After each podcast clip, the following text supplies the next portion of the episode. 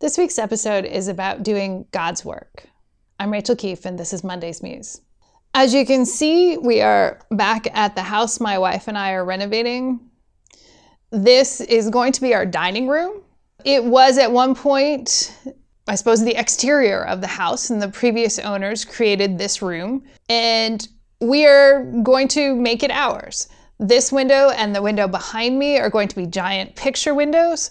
This window is going to come out. We're going to put a bench here and the dining room table here and really make it a comfortable room. I even know what kind of lights I want to put in the ceiling and it's going to be really cool.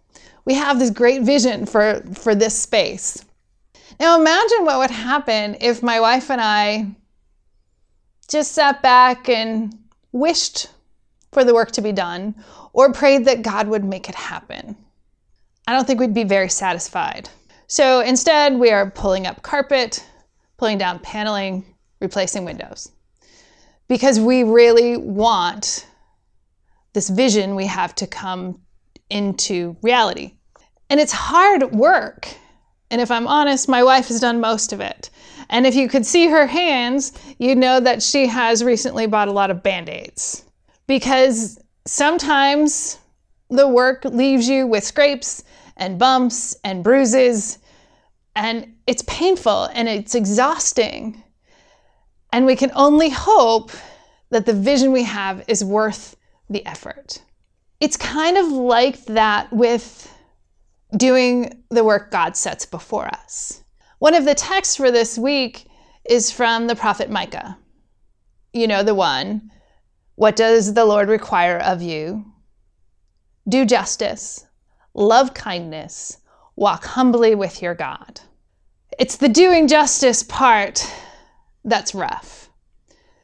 We're not so very good at it, at least historically, we haven't been in the mainline Protestant church, the doing of it. We're all for it. We talk about it, we pray about it, but actually getting up and going out and doing it, we haven't been so active in that. But it's necessary and we have to get more active. And this week has reminded us of what happens when we actually do justice. President Trump signed an executive order that effectively ended the immigration of Muslims to the United States. As a result of that, there were spontaneous protests all across the country, in airports, at government buildings, and other places.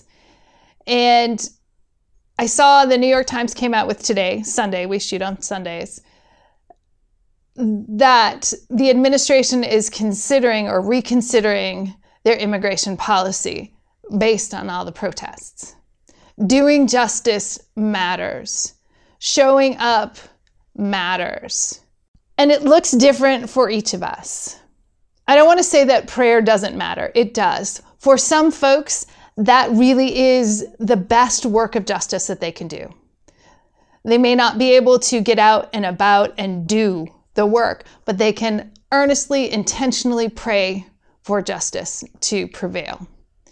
For others of us, it may mean increasing our donations to agencies like the ACLU that really is out there advocating for civil liberties. It may be joining in a grassroots movement in your community that is seeking to protect those who might be at risk under the current administration. It may be getting more active in your faith community, writing letters to government officials and letting your views be heard.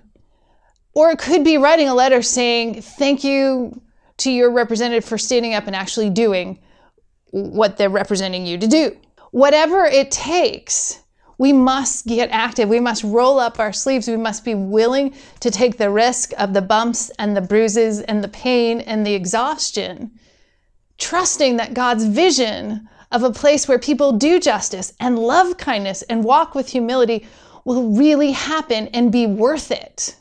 It won't happen without you and me. So, will you go out and do justice? And love kindness and walk humbly with your God. If you're with me and you're watching on YouTube, please leave a comment that just says yes. Thanks for joining us, and we'll see you next week.